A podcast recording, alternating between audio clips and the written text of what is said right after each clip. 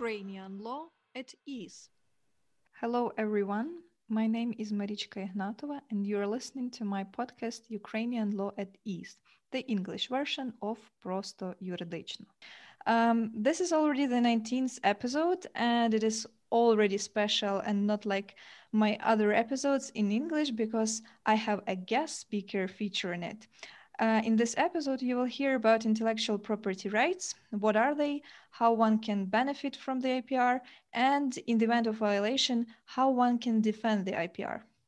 All the answers I hope to get from Denys Pivniak, a Fulbright graduate holding LLM degree in intellectual property law and currently working as trademark specialist and legal assistant at Estefano Law, which is located in Miami, Florida. Traditionally, there is a tiny disclaimer. Neither this episode nor the podcast in general should be treated and perceived as legal advice or consultation. Anything you hear shall be further applied and executed on your own decision and risk. The information furnished is of educational purpose only. Should you have any requests for legal help, please contact your lawyer. Hello, Denys. Um, thanks for being here. So, are you ready to talk about uh, IPR? Hello, Maria. Thank you for inviting. My pleasure being here. Uh, yes, IP law has been my passion and the and the area which I've been working in for over five years. So I would gladly help you answering any questions you may have. And thank you again for having me here. Cool. So uh, let's get it started.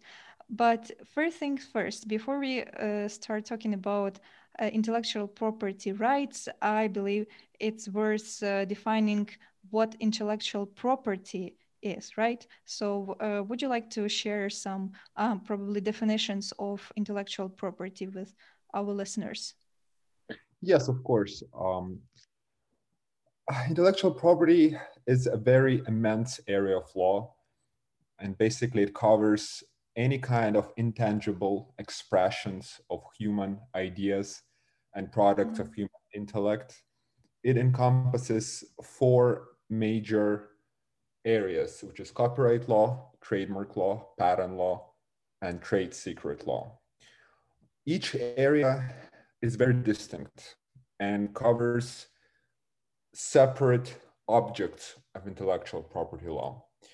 Uh, they have some kind of uh, interrelation and intersection, but mostly those are separate and distinct areas. And in fact, um, it also depends on the country that mm-hmm. um, establishes the regulatory scheme for intellectual property. For example, um, regulation of IP law in Ukraine, in the United States, in the European Union, and other countries can be very different.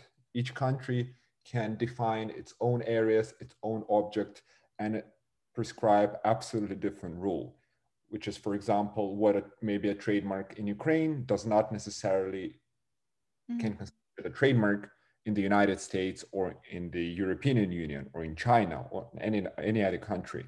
Same with patents and same with trade secrets.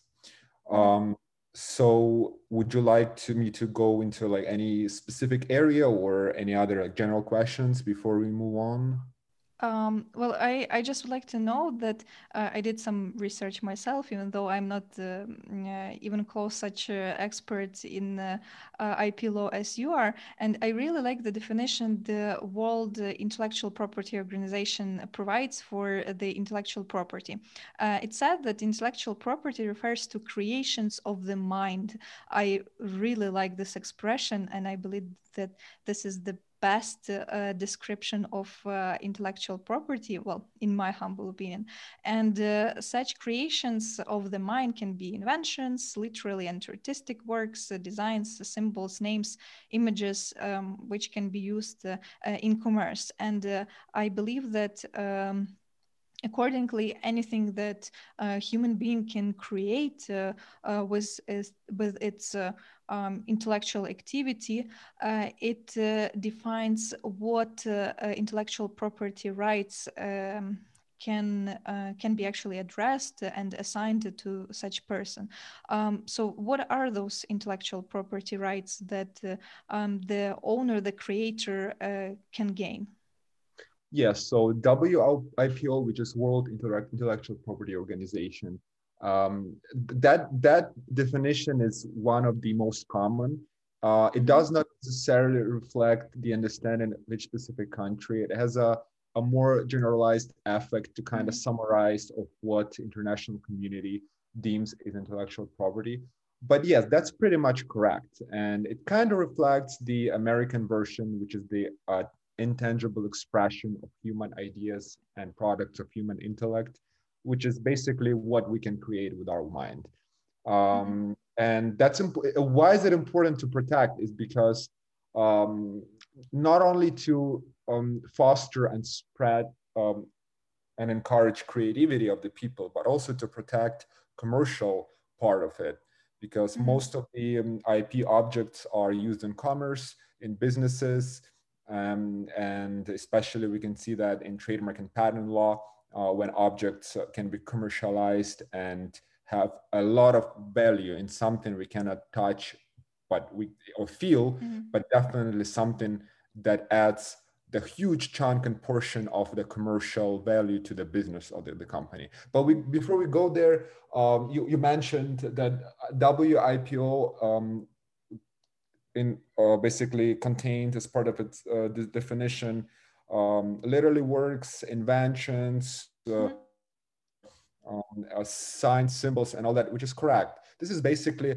a more generalized uh, version of all IP objects and all of them can be categorized depending on what one of those four areas of IP law they fall in. For example, mm-hmm. patent law protects inventions.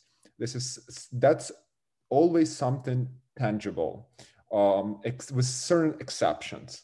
Uh, for example, so, I'm sorry to interrupt. Tangible is something that you can touch, right? Uh, correct yes just so our audience can can understand what tangible is so this is something you can take you can squeeze you can touch you can hold and and, and so on okay yeah sorry correct. So even though patent itself is intangible something you cannot mm-hmm. touch other than the i guess certificate which is printed on a piece of paper. uh, yeah right. Um, yeah but the underlying um, object that the patent covers the invention is tangible and it has to be tangible with certain exceptions.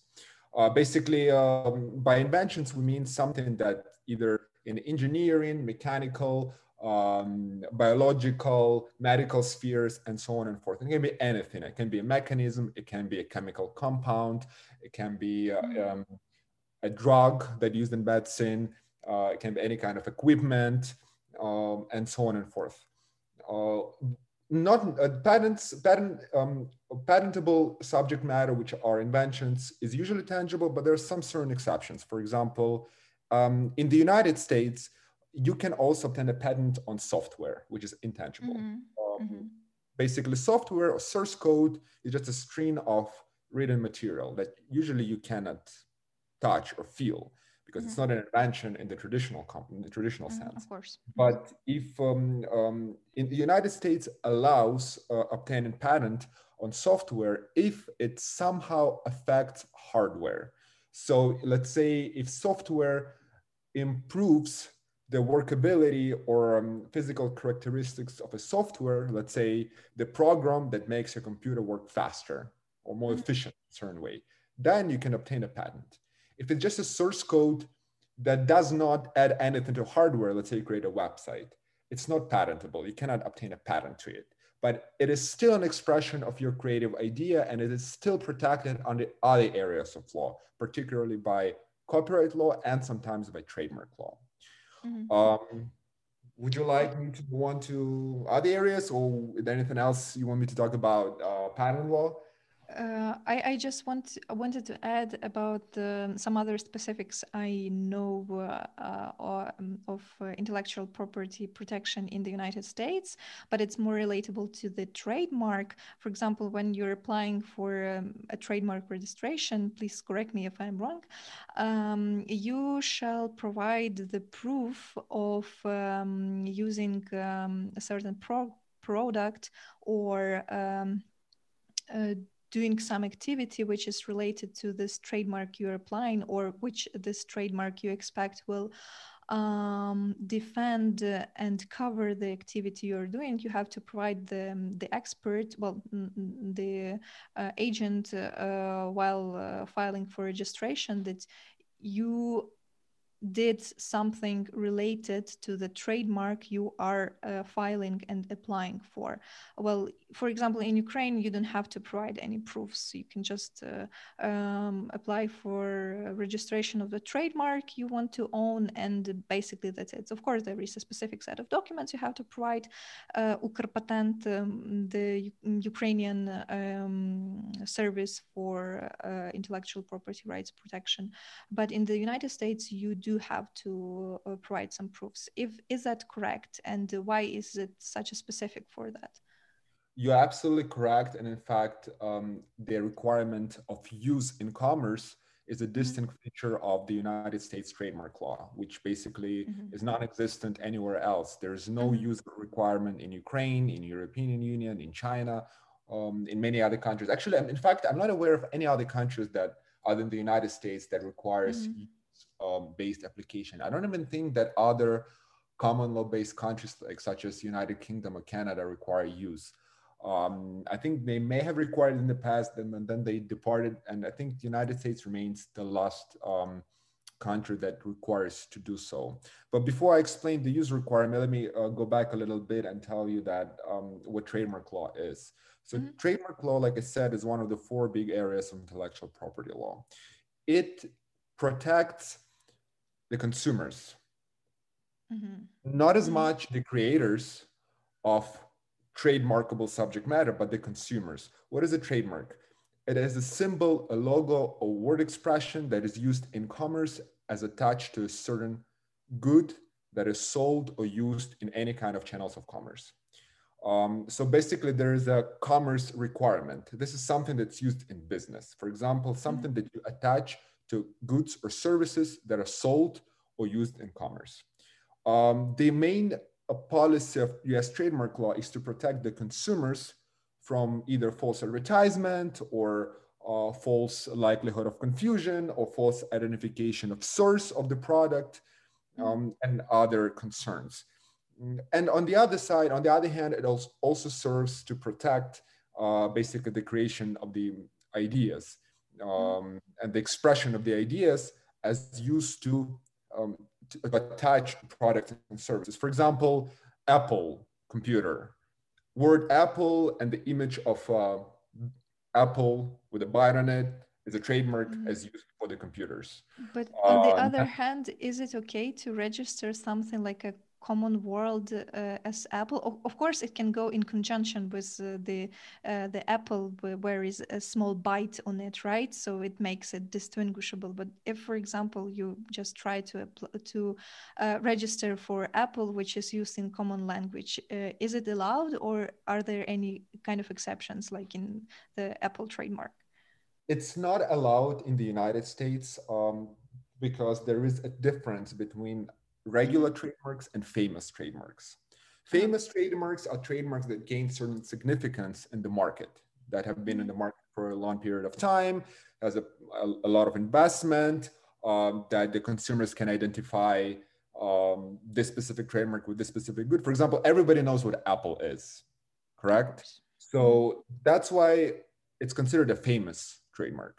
Mm-hmm. Famous trademark, you cannot use Apple for anything else, even if it's not related to any other product other than computers, mm-hmm. because it's so famous that even if you're going to use it for any other products or services, it will dilute the mm-hmm. trademark itself, and it might create a confusion in the mind of the consumers. Again, because we protect the consumers, and it will also infringe of the goodwill of the Apple Corporation because mm-hmm. how just because how valuable that brand is, mm-hmm. and the idea is basically if you register Apple trademark for, let's say, shoes.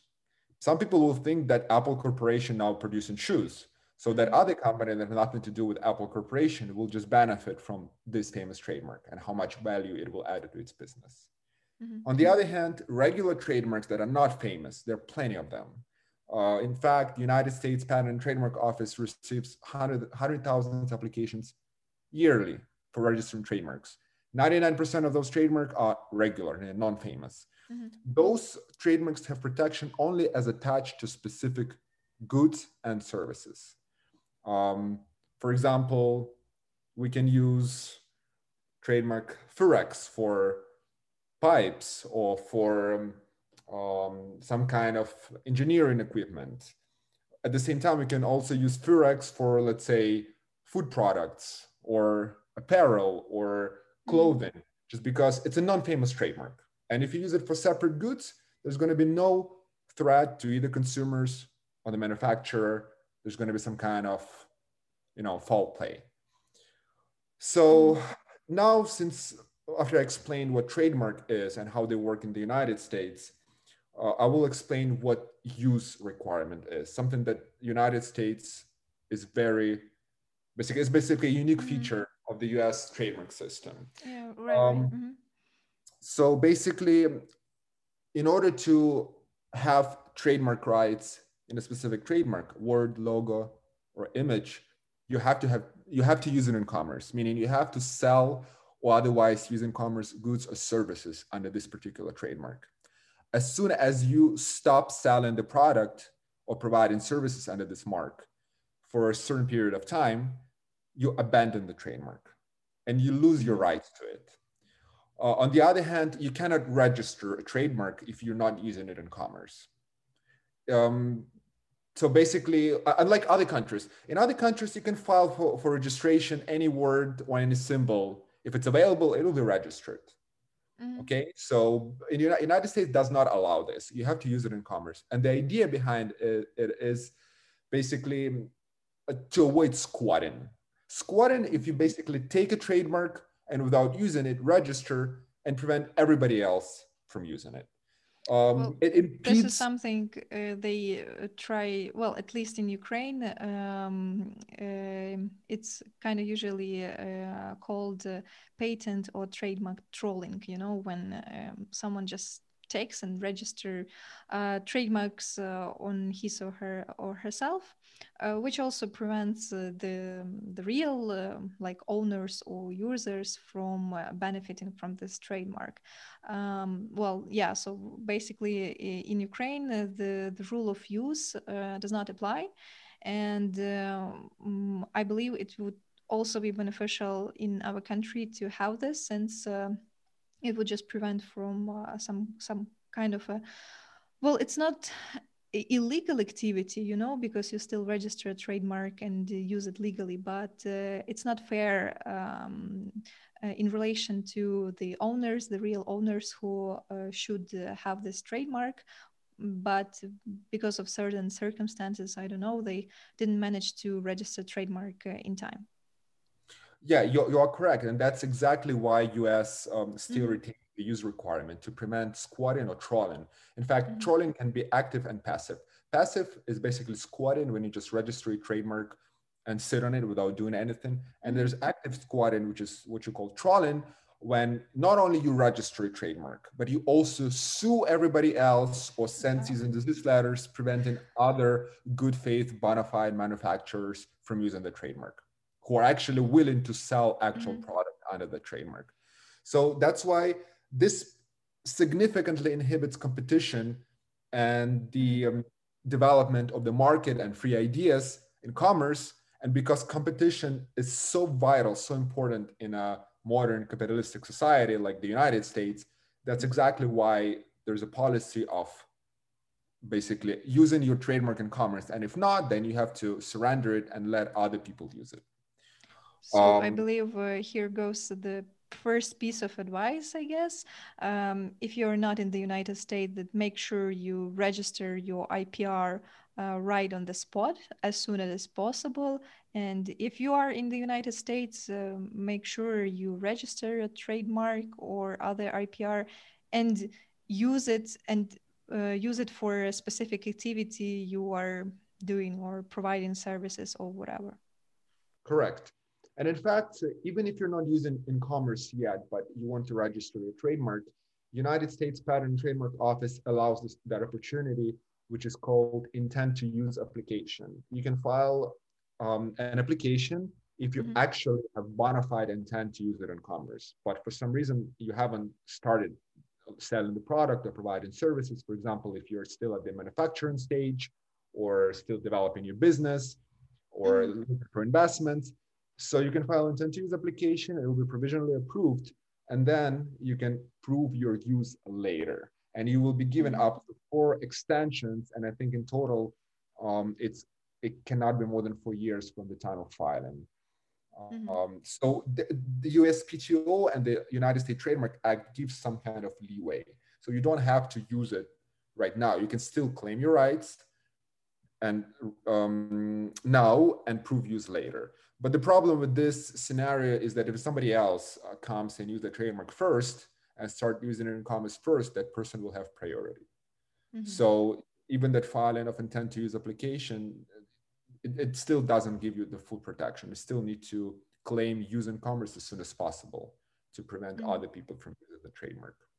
Okay. Uh, by the way, speaking about the use user requirement, um, user requirement used to be in patent law and US patent law as well, uh, but it was abolished. So right now, patent law in the United States is kind of similar to patent law in Europe. And um, before, when um, it was similar to trademark law. So to to get a patent, you have to, and to enjoy the patent protection, the exclusivity, and to be able to remove other competitors, you have to use your invention in commerce. Later, there was an amendment to the US Patent Act, and the use requirement was abolished. And now that trolling and squatting concern is very common in the United States. What happens is that as soon as the person obtains patent, it just sits on it and prevents other others from using it and prevents others from either building up on this invention or using some kind of variations of their inventions just because it may infringe on this patent. Mhm. Uh, so well, that, that's the criticism. Mhm. Mhm. Uh, well, for example, uh, you said that uh, the specific requirement of usage uh, concerning patent patents uh, was abolished. Uh, in, in the event, for example, you face uh, a real uh, patent troll, right? Uh, that got the patent on your invention. What can be the possible I don't know ways, uh, a mechanism to pretend to protect your uh, your rights, your uh, intellectual property rights, and maybe somehow fight your uh, patent back uh, from such person. Yeah, unfortunately, there's not much you can do because that's the idea behind patent law. It's something you invented, you invested to in, you're in, like let's say you devote a significant amount of time and money to create something that's patentable, you obtain a patent, and for whatever reason, you don't want and that basically that's what the patent does. It gives you exclusivity. So you can remove everybody else from the market just because Mhm. you um, created this and you have the exclusive rights. But there is a but. Um, there's a difference between trade trade secrets and patents.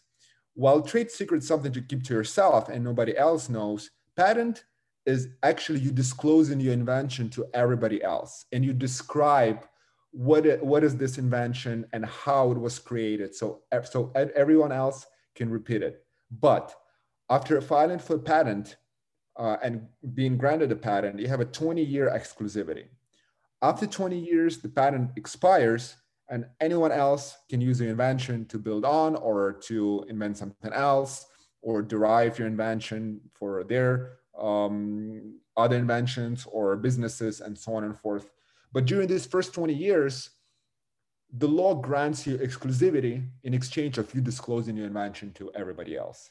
So unfortunately, once you have a patent and you don't want to use it in any way in commerce, or you don't want to sell it or assign it or grant any license to other parties, you can put it on, on the shelf and just sit on it for 20 years. And unfortunately, the mm-hmm. world have to wait for 20 years for, for it to start using, or unless you change your mind, the inventor changes his mind and sells it or grants a license, which usually happens very often because if it's a really valuable invention, there's no reason not to profit from it. So the companies will always approach you either to with a request to grant them a license for a significant royalty fee.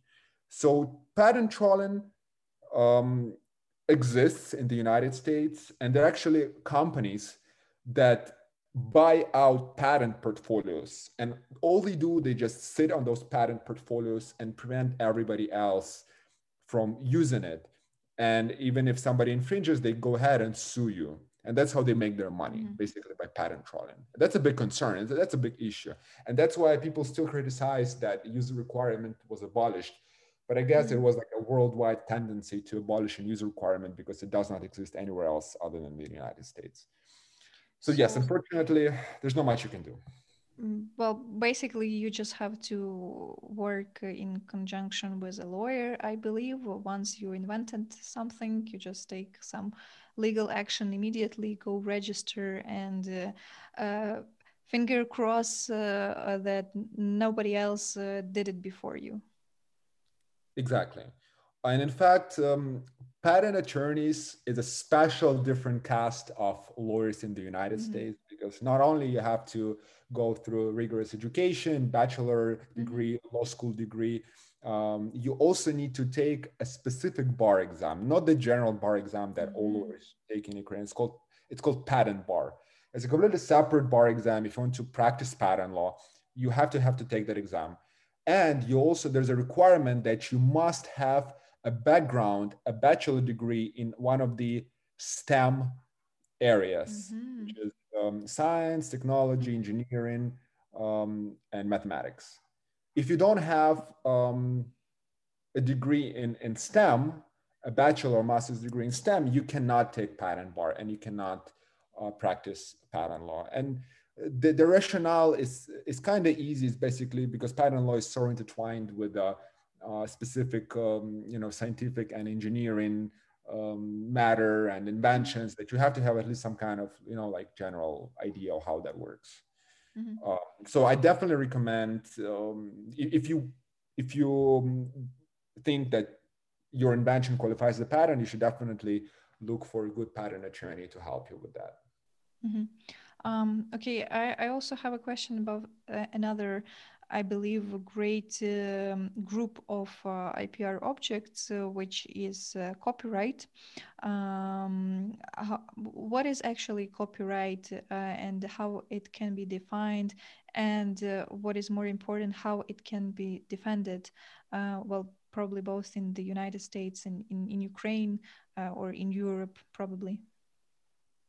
Yes, so copyright protects um, the physical, tangible expression of ideas.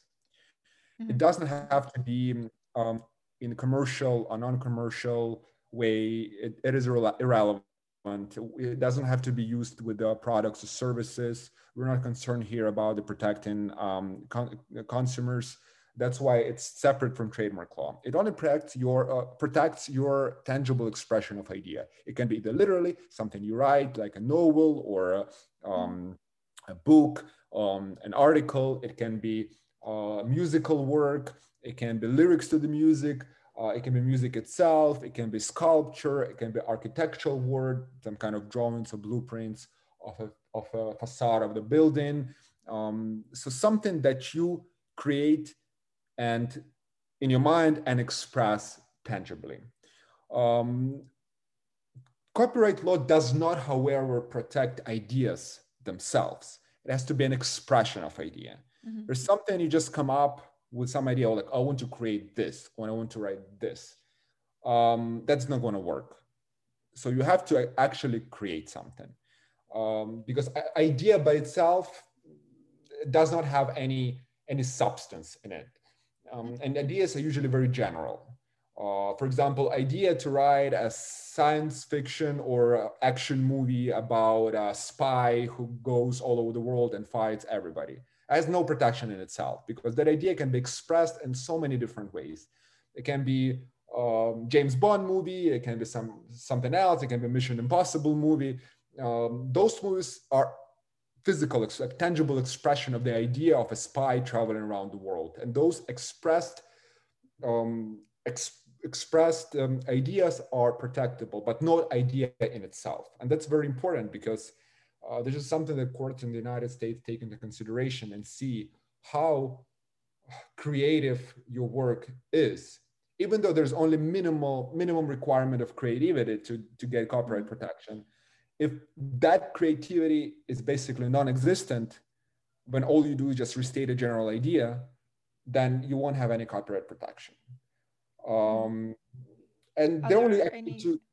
Yes. Um, sorry. Are there are there any um, I don't know criterias uh, criteria how uh, courts uh, define the level of creativity creativity uh, in the No, United States? Yeah, there's in fact only two requirements: is a minimum degree of creativity, and it has to be created independently. Mhm. It is a minimum degree of creativity, and courts emphasize on this, meaning that you don't have to create anything like out of this world. It can be a simple article, but as long as it's written independently from anybody else and written by you, Mhm. it does satisfy the creativity requirement. Um, basically, even if you just restate a general idea on paper without, like, let's say you write a paragraph about um, a spy that travels around the world without like without like writing anything else, like without writing any names or any plot twists or scenarios, then you will likely have very little protection. Maybe the only protection you will have in that scenario is if somebody else writes exactly what you wrote. But if somebody else writes something different, just because the idea is so generic, you will have very little protection. Probably the only protection you're going to have is against identical copying. Um, and the other requirement, independent, independent creation, is basically you have to create it independently, which means if somebody else comes with the very similar work to yours, but can prove that it was created independently, then there's going to be no copyright violation. Uh, let's Um, say, yeah, two people, different parts of the world, no communication between one another. You know, they there's no way they could have found out about the work of another. They just come out with this with a similar idea, the two different expressions of the same idea. Even if, let's say, names of the characters are the same, uh, the this plot is the storyline is very similar. There's going to be likely no copyright violation if they were created independently. Uh, it just uh, brought me to this thought that I know there is one more interesting concept concerning uh, the um, creation of uh, um, the object uh, that can be that can be um, defined as intellectual property is uh, the work made for hire. Um, I know this is something. Um spread uh, among uh, the United States, uh, especially in California. Um, could you please tell a little bit more about this concept and uh, um, how it can be defined? Yes. So work for hire, um, this is something uh, commonly used in the United States. It actually applies equally in uh, copyright law and patent law. Mhm. Basically, if you work for someone as an employee, not an independent contractor, but an employee, Mhm. or if you have an agreement uh, with someone else that expressly states that this is a work for hire, then everything you create will belong either to your employer Mhm. or that other party with whom you have an agreement for work for hire. Mhm. Uh, this means that as soon as you create something like write a novel or in, in terms of copyright law or create an invention in terms of patent law, if it's done in terms of an um, within the scope of your employment, you will have no rights to it. All the rights will go to your employer, meaning that your employer will Mhm. have that exclusive right um, in patent or in, um, in, co- in the object of the copyright. Mhm. Um, in- that's significant. Yeah, Yeah, I'm sorry. well, actually, in, in Ukraine, uh, thanks. In Ukraine, there is something um, similar since, uh, well, yeah, uh, uh, as long as you're employed uh, uh, for a specific employer, you are providing, uh, you're doing some job, and uh, it's uh, connected with the creating creating some things. Then, yeah, and uh, specifically if there is a condition stated in your employment contract and for example, the, all the results of your intellectual work uh, uh, are um, the sole ownership of uh, the employer, then yes. But I know also there can be some different conditions, like uh, if you're, for example, using your own uh, laptop or, or software uh, which is necessary for um, this intellectual activity, or you are doing it in a, a non-working time, that then might be some um, well, I don't know how to say. Well, there might be some uh, other uh, regulations, uh, and not necessarily the results of such work uh, can be uh, recognized as the employers. Yes, correct. And in fact, courts here in the United States have also taken into account all those mm-hmm. factors. Um, and there's also certain rules that restrict work for hire. Um, of course, sometimes it's very hard to um, first of all, to figure out if the person was employed. Uh, this distinction between employment and um, uh, independent contractual relationship is very vague, and some core mm-hmm. and different courts uh, interpret it in a different way. For example, um, in the United States, um, Uber and Lyft drivers, mm-hmm. it's still uncertain what kind of relation. Yeah, I, I know, I know, I've heard. Yeah, and there are equally strong arguments on both sides. Mm-hmm. Some people say that they're employees of Uber and Lyft. Others say um, they're independent contractors. And in fact, for mm-hmm. different purposes, they may be treated differently. For example, for tax purposes, they may be treated as independent contractors. For safety uh, regulation, they may be treated as employees. You know, mm-hmm. uh, in terms of uh, copyright and patent law, I'm not aware of any cases because I don't think that Uber drivers or Lyft drivers create any kind of IP mm-hmm. object um, so yeah, the court has to first uh, determine what whether, whether this is an employment relationship. Secondly, even if it's an employment relationship, it has to be created and done within the scope of employment. Just mm-hmm. as you said, if the person creates something at home or during non-work time, it's obviously not going to fall within work for hire. More difficult is does it fall something that let's you do on your lunch break or you bring your laptop to your work um, or do when you commute to work and from work. Um, I'm not prepared to answer those questions now. This is something that mm-hmm. requires some research, and I'm mm-hmm. sure courts will um, decide those cases depending on each mm, yeah i believe it's a case to case um, situation that has to be uh, hold uh, and tried uh, individually and independently as there may be um, very different uh, and special circumstances involved.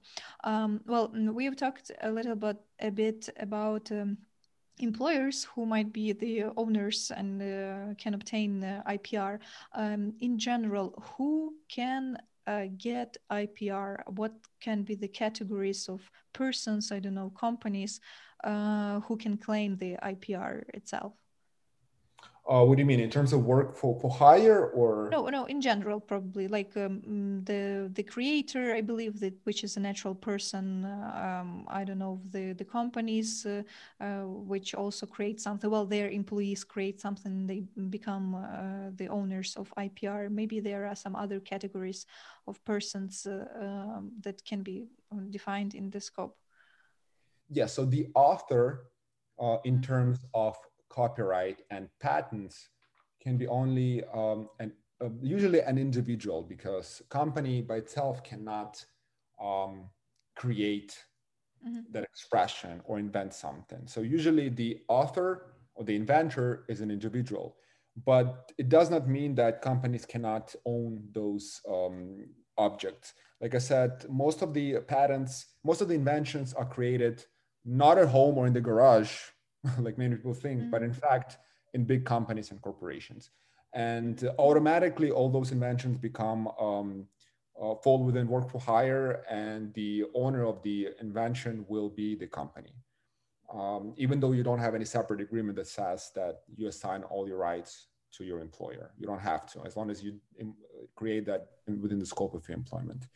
Um, same with copyrights. Um, it's hard to imagine a company to create in something. But again, if it falls within work for hire or we have an agreement to create something for somebody, mm-hmm. that person, the beneficiary, will be the owner. And that's very often because many people, that's what they do for for their living. They create something for money. Basically, they they create they write articles for newspapers of a magazines like for new york times or for other like you know like washington post or they create sculptures that they sell or they create music and music lyrics or recordings that they sell to recording companies. So that's how they make their money even though there's no employment re- relationship. Uh, mm-hmm. in trademark law companies can be uh, direct creators because it, there's no creativity requirement at all. Uh, to create a, a trademark you don't need to satisfy either creativity requirement from copyright law or non-obviousness, a novelty requirement from patent law. All you need to do is just come up with a word that is distinctive um, in terms of uh, that particular good or services uh, and does not infringe on any other trademark and obviously used in commerce as well. So um, that's why you don't need any, you know, the company can be itself uh, the owner of a trade ob- object of the mm-hmm. trademark law.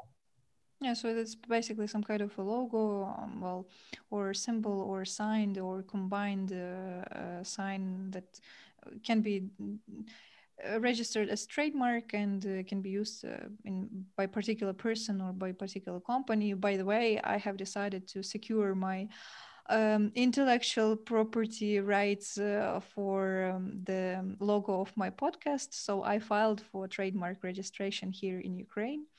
Uh, and that's great. Uh, Congratulations. thanks. It's still processing uh, since I didn't file for any priority, and currently in Ukraine it takes up to um, well 16 months or 18 months. Well, anyway, and it, it also became kind of a slightly expensive because it used to be like uh, 1,000 hryvnias uh, for uh, one class and uh, one owner, but now uh, they hired the fees up to 4,000 hryvnias.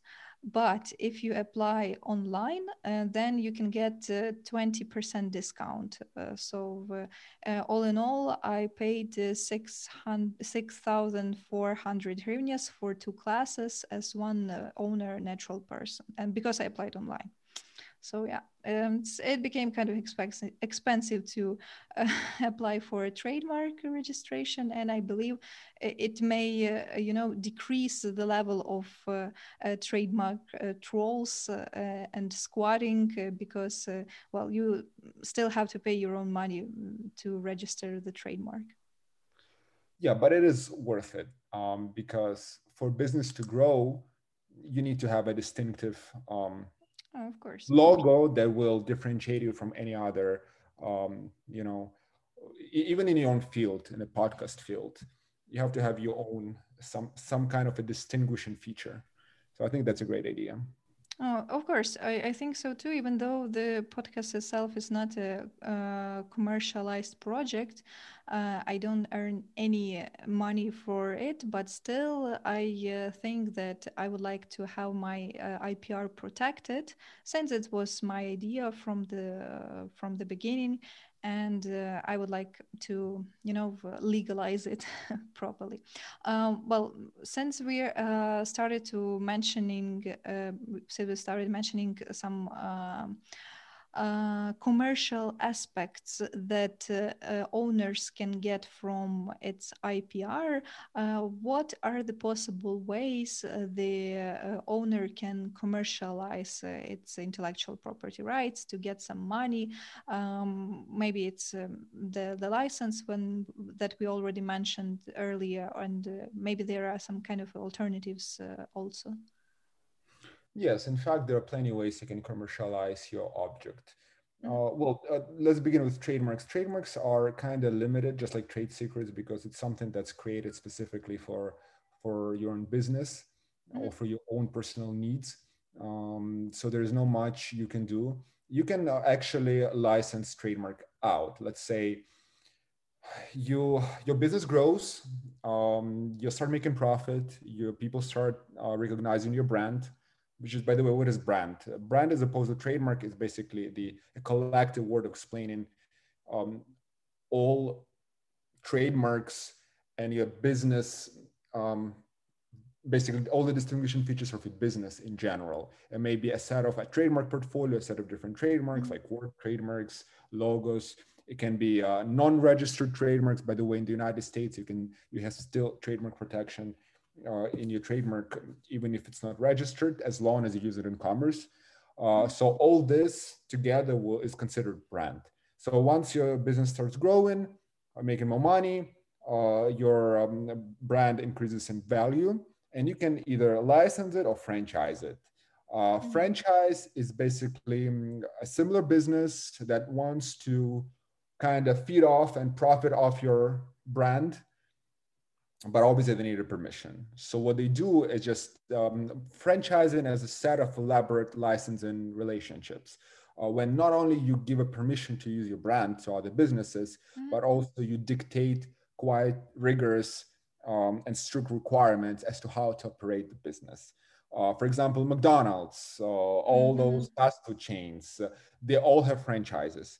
Um, in fact, McDonald's that's located on this corner and McDonald's that's located five blocks away may not be owned by the same company, maybe completely different companies. But when you go there, you don't know that. And in fact, when you go inside or outside, when you taste the food, everything looks the same.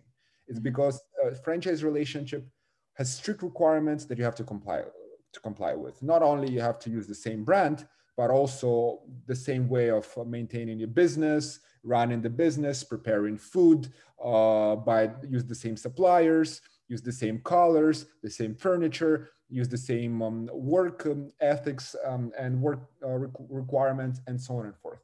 Um, that's franchising. Um, licensing is less rigorous. Licensing is something you just allow somebody to use on specific terms. It can be exclusive and non-exclusive. Exclusive is basically you give that person all the rights and they can do it and through the through the exclusion exclusion of everybody else including yourself mm-hmm. non-exclusive is that you basically give that person a license but you're telling them hey you're not the only person I'm, i can still retain the right to use it or i can give the same license to everybody else that's why franchises are usually non-exclusive because you mm-hmm. can commercialize more by giving to everybody else that's in mm-hmm. terms of trademark law in terms of copyright law it's kind of similar, but I guess licensing here is not that popular because usually you either create a object of copyright law either to commercialize on your own or you just sell it. That's why that's the difference between assignment agreement and licensing agreement. Licensing agreement, you're still you, you remain to be the owner of the IP object, but you just give somebody else limited right to use for certain purposes and depends on the particular licensing agreement. Assignment is basically give it away all and you're no longer the owner. And the other person can do with that IP whatever whatever they want because mm-hmm. they are the new owner now. And that um, happens very often in copyright law, especially when it's work for hire or an agreement to create something. So when you're assigning the IPR, does it also mean that you're waiving all your authorship rights and you cannot be um, claimed uh, uh, an author uh, concerning this IPR? Correct. So you're no longer in nobody. That's it. Uh, you're no longer well. You still consider an author, but you don't have just because you created it, but you have no rights whatsoever at all. Mm-hmm. You assigned all your rights. You cannot commercialize. You cannot grant rights to the derivative works. You cannot grant, grant licenses. That's it. You you already assigned everything. Um, there's certain requirements to assignment agreements, especially in trademark law. Um, you can only assign agreement if you assign everything, including goodwill. Basically, what it means is that, let's say, let's take that same example with McDonald's. Uh, if McDonald's decides to sell its brand to somebody else, if they just sell the brand saying, okay, you can use the M Mm-hmm. and you're good and then that other company starts using m and starts making i don't know instead of burgers sandwiches or completely you know stops making food or say starts making clothes or t-shirts or shoes that that assignment will be invalid because you did not assign goodwill with it.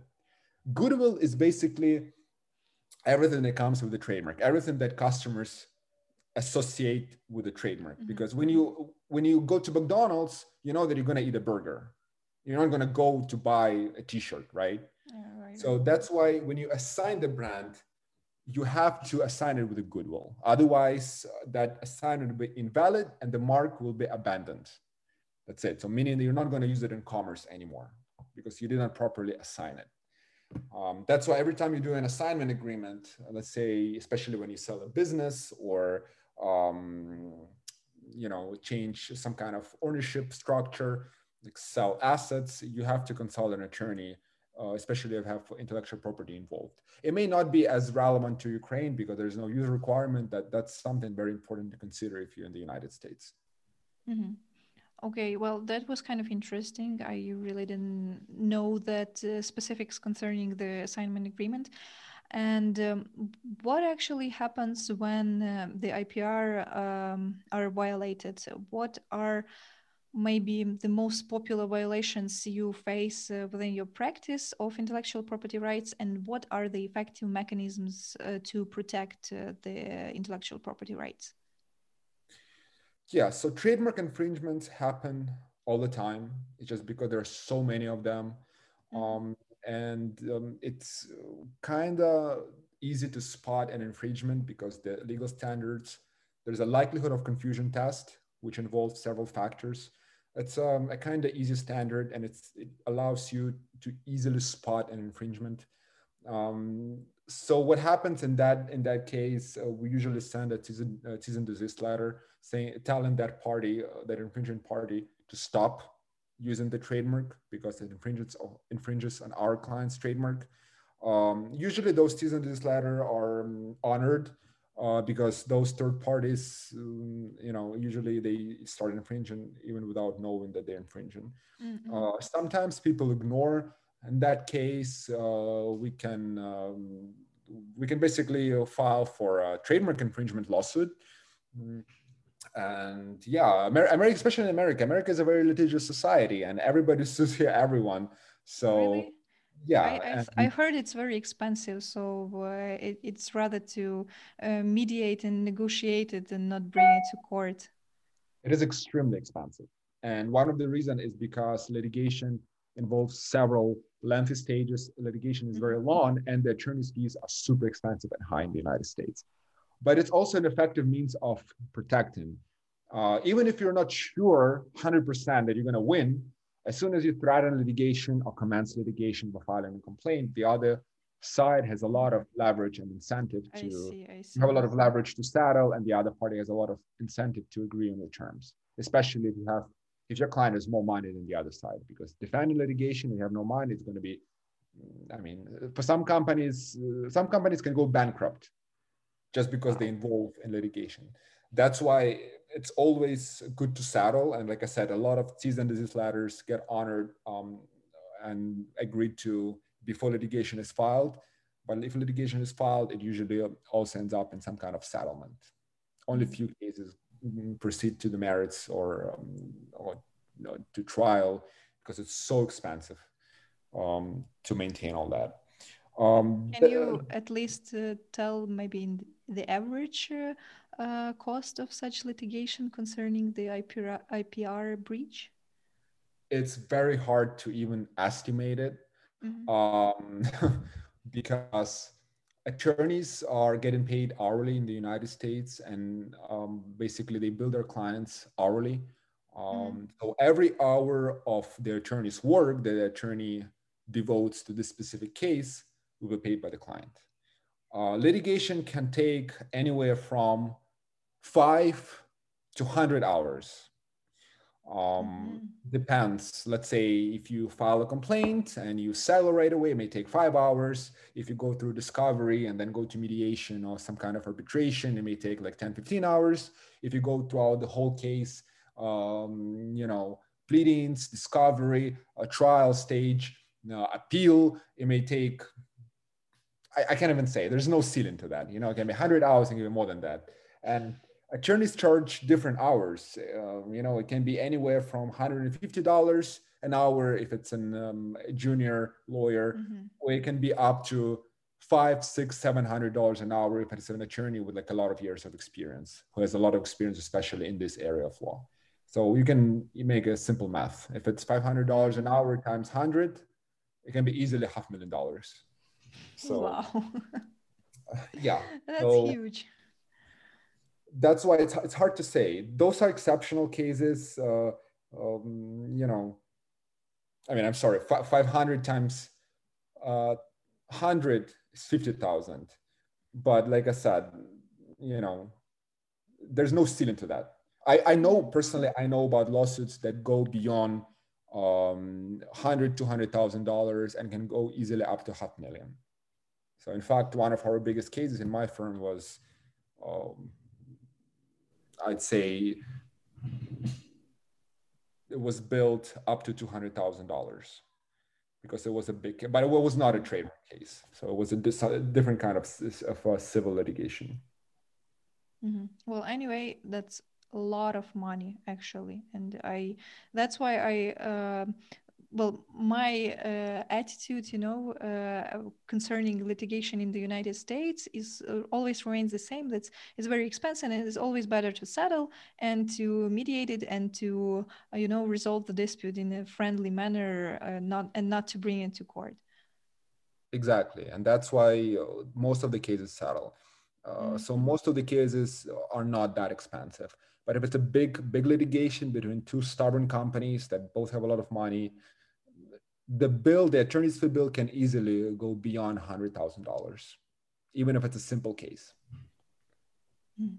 Okay, well, makes sense actually. So, um, the here comes another piece of advice uh, try to settle all your uh, disputes uh, concerning ipr and not only ipr um, and and not and do not bring it to court because it's very expensive. You will, probably you will lose more money than you earn uh, while uh, using or licensing your uh, ipr to somebody else.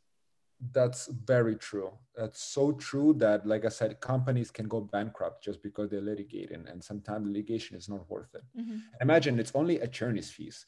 If you engage in a let's say a patent dispute you will most likely need um, an expert to testify mm-hmm. on that particular area or patentable subject matter and invention to just to explain to court how it works and some uh, experts can charge even more than attorneys so mm-hmm. um, that that's another thing that that you know to consider uh, so mm-hmm. I, I guess you just yeah uh, yeah it, it, yeah i totally agree. It all depends uh, um, concerning the the case uh, the the facts uh, the circumstances. Yeah but uh, anyway it's very expensive. I don't think that there might be some kind of a disputes uh, here in ukraine. Probably uh, well you know some giant corporations sue other giant corporations for breach of ipr and illegal usage of trademark or patent. But uh, this is kind of a unique cases you know they do not happen like every day. Uh, well usually um, well what I know, uh, also, I, I, I remind you that I'm not uh, that expert in IPR um, here, but still, what I know usually um, like you said, uh, some people they just do not know that they might violate, um, you know, intellectual property rights, and when you address them with a notice, uh, they stop doing it. But some of them, they just do not respect uh, intellectual property right because it's kind of you know different uh, set of mind. Uh, like um, mm, when you cannot touch it and it's intangible, uh, how it can be protected, and why the hell do I have to respect your IPR if I do not see it? You know, and um, there is nothing you can actually do about it. So, but this is not that legal problem than the problem of the mindset uh, that uh, uh, the anything that person creates this is already her intellectual property rights and others should respect it no matter uh, whether it is registered or not. Yeah it's also yes correct. It's it's a matter of how you treat things. If you have respect to you know, to somebody's rights then it, it, it should not matter mm-hmm. you know um, whether litigation is expensive or not so yeah. but i guess in america it's not because everybody's so law abiding but because it actually people are scared of wasting money on on litigation that's one of the biggest factors to consider yeah, and I believe that uh, this is a very effective mechanism also to protect your IPR. Is just the uh, violator would not be that, uh, um, you know, keen on going to litigation and to lose even more money um, after the the decision is made. Um, well, uh, okay. Um, are there any, you know, um, other mechanisms uh, for IPR protection than um, settlement or uh, court decision? Um, if there are any other uh, alternative uh, ways the person can um, defend and protect its uh, IPR? Um, I'd say, uh, yeah, the settlement and negotiation and arbitration and litigation, those are the four biggest um, ways. Um, mediation is very popular. Mm-hmm. Uh, arbitration arbitration becomes increasingly popular, but uh, lately I wouldn't say that arbitration um, is less expensive than litigation. Some some people it, it's still uh, some people think that arbitration is che- cheaper than litigation, but I'm from what I've been seeing, I'm not convinced in that anymore. Arbitration can sometimes be even more expensive because not only you have to pay hourly rate to your mm-hmm. attorney or uh, expert, but also to the arbitrator because sometimes arbitrators charge a lot. Mm-hmm. Um, so I, I, would say negotiation is the best way. Um, if even if uh, if you can't uh, prevent that person from infringing, you, sometimes it's worth to work out some kind of concurrent use um, agreement that would allow both of you to enjoy the trademark, mm-hmm. unless obviously it's something completely unacceptable to your client. Um, you know, because sometimes it's just not worth litigating, because the the uh, the damage from that infringement may not may be completely insignificant, especially if the person um, you know, in terms of trademarks, if the person has a little shop on the other side of the country, you know, it's very mm-hmm. hard to imagine how much da- damage you can suffer. But just to remove that person as a com- uh, fr- from market is just going to be, you know, it's not worth it. Mm-hmm. Uh, but other than those four uh, four ways: negotiation, arbitration, mediation, um, and litigation, mm, there's really not much. Just make sure you keep using your um, trademark in, in commerce uh, don't be a, a troll don't be especially a patent troll if you have a patent yeah. because it just doesn't make sense at least like sell it or license it because why, why would you want to uh, invest so much time and effort in inventing something and just not mm-hmm. let you know the society enjoy it and benefit from it.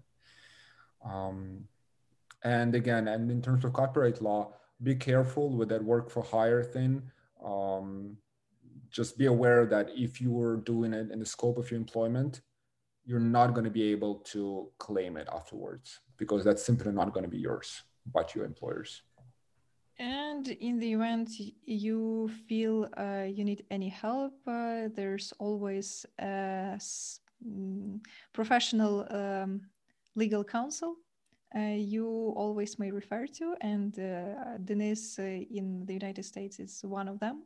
So should you need any legal assistance you know you can refer to him um, I would like to thank you so much for this very interesting, fruitful uh, conversation. Um, I believe that uh, our audience uh, managed to learn something new about uh, intellectual property, intellectual property rights in the United States, and also uh, how it is compared to Ukrainian uh, legal system and requirements. Um, thank you again, and I would like to remind to our listeners that they may listen to this episode and other episodes on five different uh, platforms, uh, which are SoundCloud, uh, Apple Podcasts, Google Podcasts, Castbox, and uh, Spotify. Uh, also, do not forget to subscribe, to like and share this episode, and not only to your friends, relatives, and anyone you think uh, might benefit from this podcast. thank you, Denys. Thank you, Maria. It was my pleasure. And I will hear, and you will hear, our dear audience, uh, me and uh, other guest speakers in further episodes. So goodbye and take care. Goodbye.